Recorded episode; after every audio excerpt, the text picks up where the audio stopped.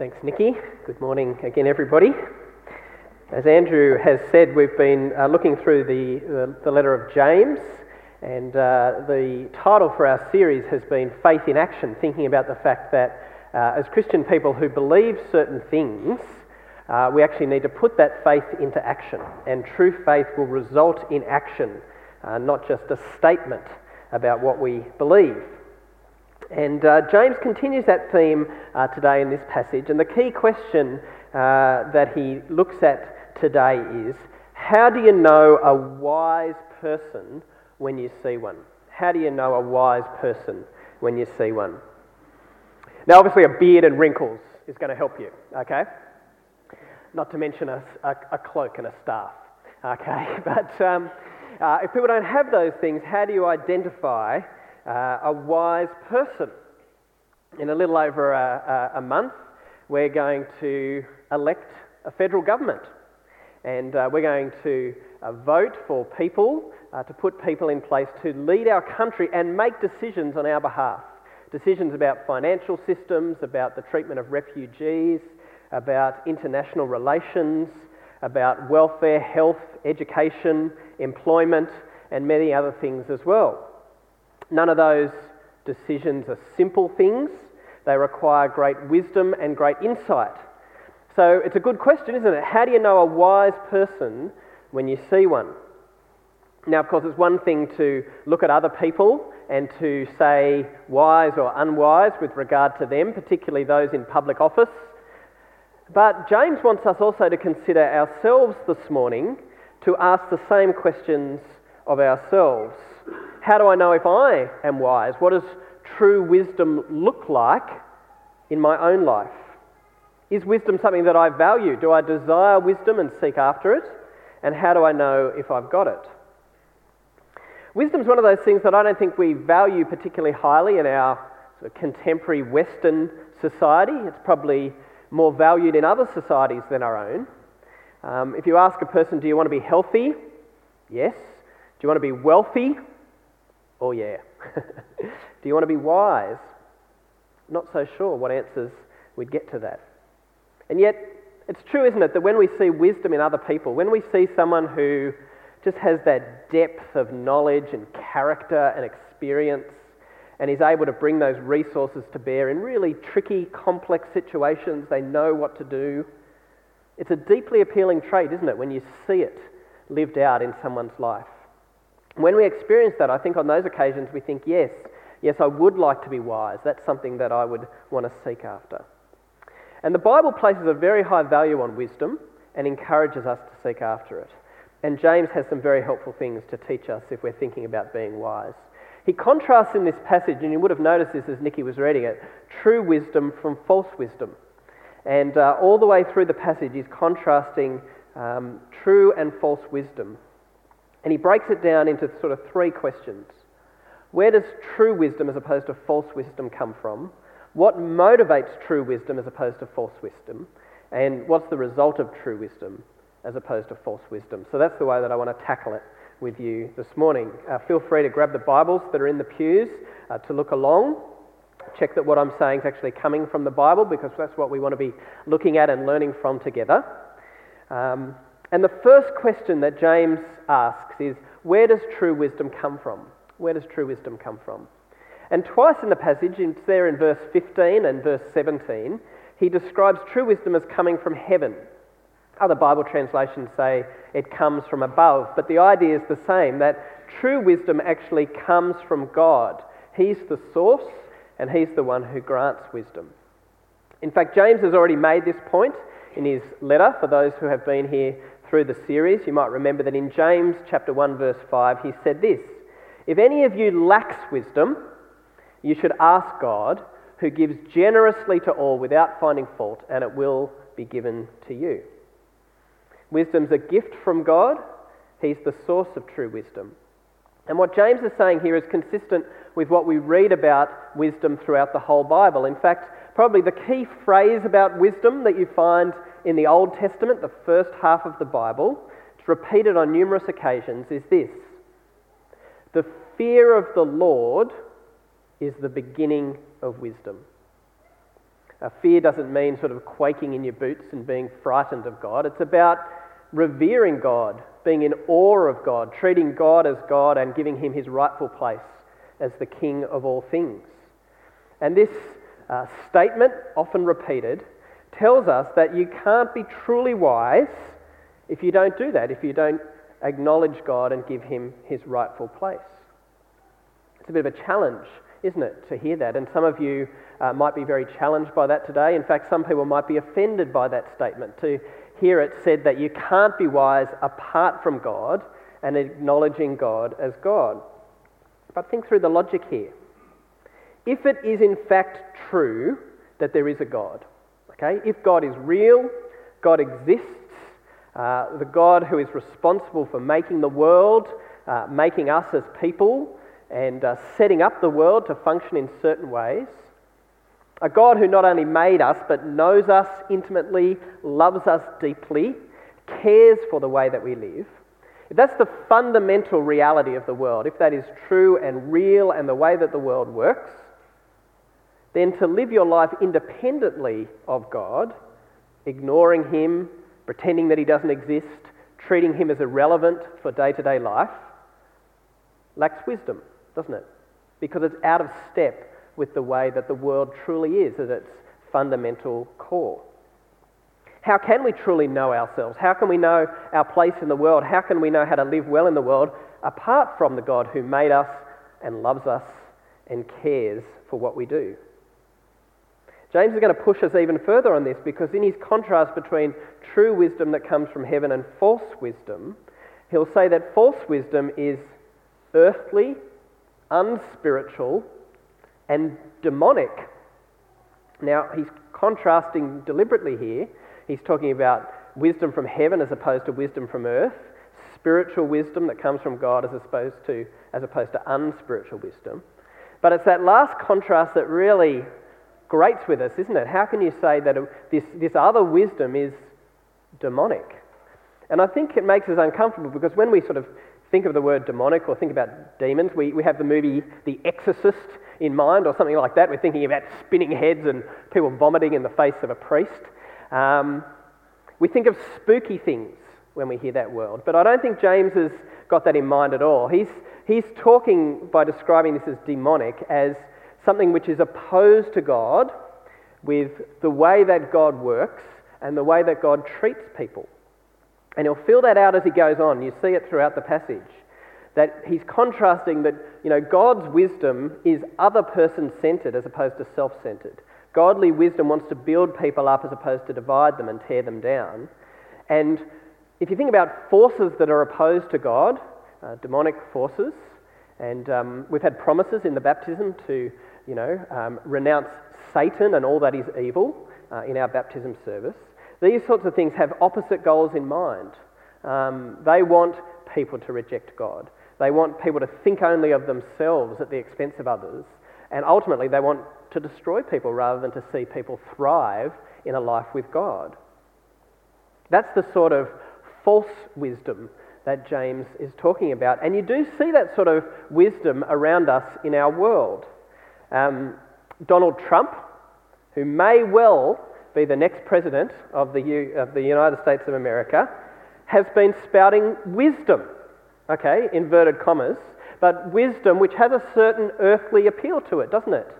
Um, so there's this problem, there's an influx of Mexicans coming into the United States. How are we going to deal with this complex problem?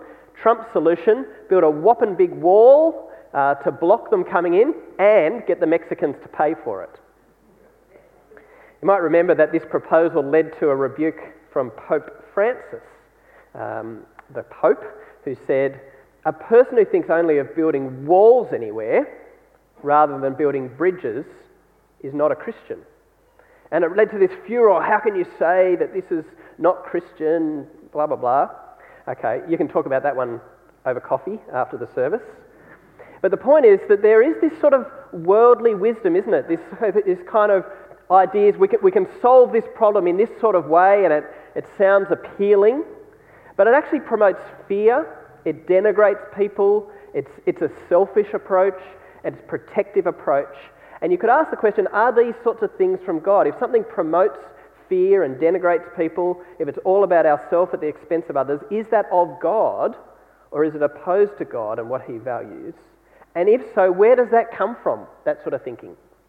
James has a very clear view on this. But again, like the take home point is that if you want to be wise, then the starting point is God. If you want to know yourself, who you truly are, if you want to know the best way to live, then we need to be in a living relationship with the one who made us and shows us how to, how to live. True wisdom comes from above.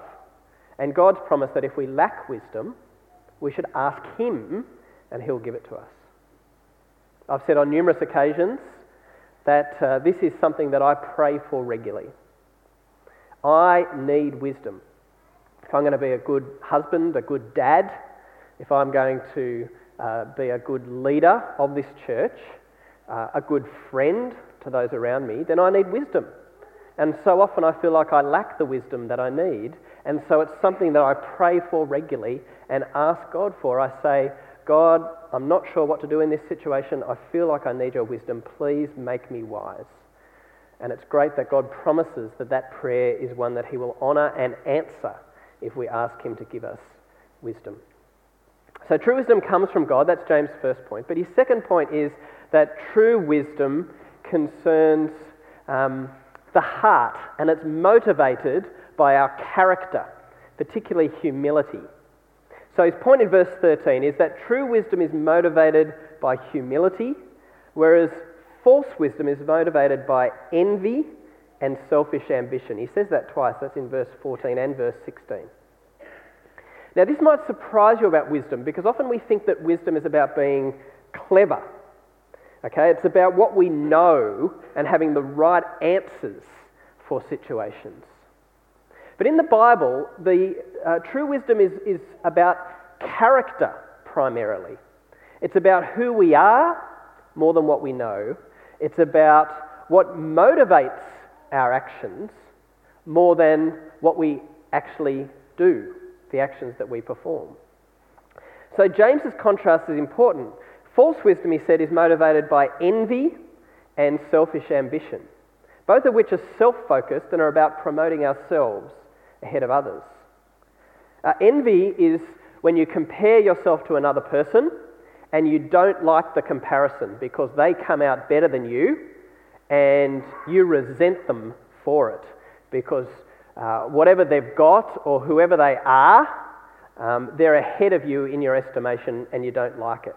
It's a very destructive uh, thing, envy, because it's directed at the person and uh, feeling that you want them to come down really to your level. You can't speak about envy because if you voice the fact that you think this other person is better than you, that raises them even higher, doesn't it, in terms of the, the honour and the esteem that they have. So you must remain silent, right, and keep it inside yourself. And really, what it leads you to do is just to really wish evil upon the other person and hope that their downfall will come so that they'll be brought down to you. This is a bit of a sad characteristic of Australian culture, I think. We have what we call the tall poppy syndrome. We don't like people who are a bit too good, and we rejoice when they are sort of brought down or shown to be not as good as they were thought to be, brought down to our level. Selfish ambition, as the name suggests, is about seeking our own goals primarily, even if they come at the expense of others. And a lot of so called wisdom are driven by these things a desire to be better than other people and to lift ourselves above other people.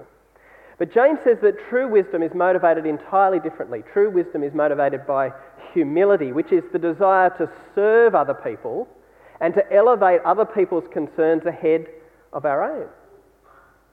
Now, that's the sort of thing that, you know, to talk in that way, to be wise is, you know, to serve other people, to lift them up, to uh, lose things so that they might gain things. People say, well, that's, that's not wisdom, that's, that's stupidity.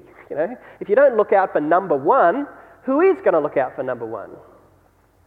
And yet, humility is a key Christian virtue. We look at Jesus, and humility is something that is named as one of the key characteristics of uh, Jesus, who is our Lord and Saviour as Christian people.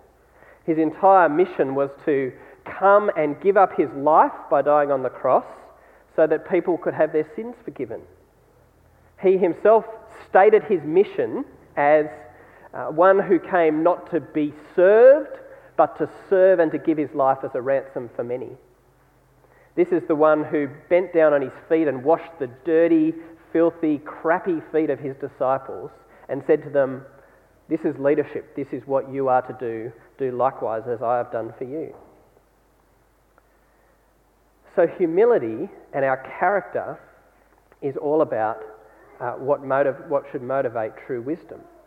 And if we want to be wise, then what we need to do is examine our heart and look at our own life and work on our character. It's interesting, isn't it, that this focus on character and wisdom, uh, particularly this area of humility, has been rediscovered recently in the business world, uh, especially as people in business have thought about, well, what does, what does good leadership actually look like? So, Jim Collins' uh, book, Good to Great, which has become a bit of a text in the business world, um, in this book, he analyses leaders of companies who have taken what were good companies and made them really great companies, outperforming their competitors, having a sort of longevity and success that goes on for years following their leadership. And he asks the question what are the two characteristics, or what are the key characteristics of these leaders? Two things he comes up with fierce professional resolve and humility. And he acknowledges that these, these two things are kind of paradoxical. Um, these are people who are utterly determined, they've got a clear vision, and they know where the company needs to go, and they'll stick to the plan through thick and thin. That's professional resolve. But at the same time, these people are incredibly humble. It's not about them, they don't big note themselves. When things go wrong, they look in the mirror at where the problem is with themselves rather than pointing the finger and blaming other people. And they build the company up and it outlasts them because it's not about them. It's not based on their prestige and who they are as uh, the big boss. So, what James highlights here about wisdom, saying it's about your character and it's about being humble rather than being envious and selfish, actually works. And 2,000 years later, um, business leaders are writing books about it. Maybe they could have just gone to the book of James. But if you're looking to be a wise leader, or if you're looking to find one who is a wise leader, James says examine the heart, look at the character. What's motivating what's going on here? Is it really about you or is it about other people? Is it about your prestige or about serving people and building others up? Because true wisdom is motivated by humility, seeking the good of others. If you want to be wise, work on your character. Work on your humility and selflessness in the way that you live. So, true wisdom comes from God and it's motivated by a character of humility. James's third point is that wisdom leads to good deeds. There's a big point again for James. James is saying constantly, faith must lead to action. And he says here, Do you think that you are wise? Have we got a wise person amongst us? He says. Then show it. Show it by the way that you live. Show it by the good deeds that you do. Again, I think this highlights a common misconception about wisdom. We often think wisdom is about intelligence, it's about what we know, and uh, the wise person is the intelligent person who knows stuff. But in the Bible, wisdom is about applied knowledge. It's about knowing what to do in real life situations, complex, messy, cut and thrust of life situations, knowing what to do and actually doing it. Uh, I was going for a bushwalk yesterday afternoon as part of our uh, church's sort of Sabbath six to six, enjoying God's creation yesterday afternoon, and I was walking with um, Neil Barris, and I was complaining about my legs because they were really hurting as I was going down hills. And I was, I was saying to Neil, yeah, I went for a run yesterday afternoon. It's the first in a while, and you know I'm really sore. And uh, Neil said to me, did you stretch before you ran? I said, No. And he said, Did you know that you were supposed to stretch before you went for a run? Yes. He said, I guess that demonstrates the difference between knowledge and wisdom, then, doesn't it?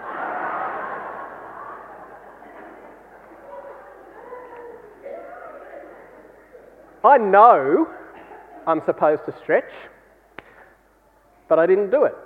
Was I wise? No. Wisdom's about putting the knowledge that you have into practice, isn't it?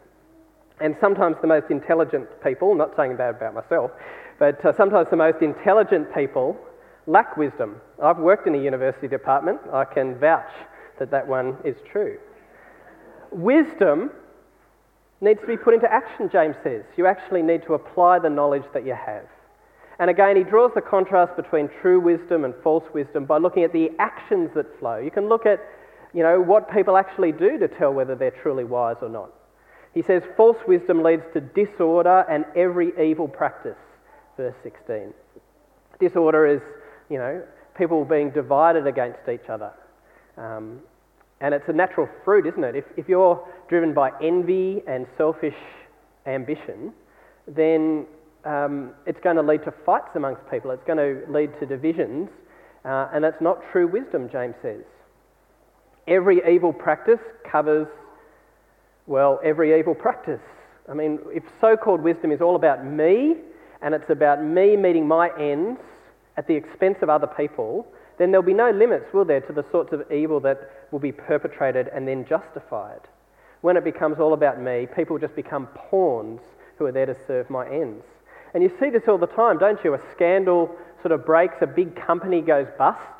They sort of look in uh, more deeply at the executives and the board, and they see that all sorts of dodgy stuff was going on. Financial papers being uh, fixed to make the company look better money being moved to offshore private accounts, people being bullied to silence them from speaking.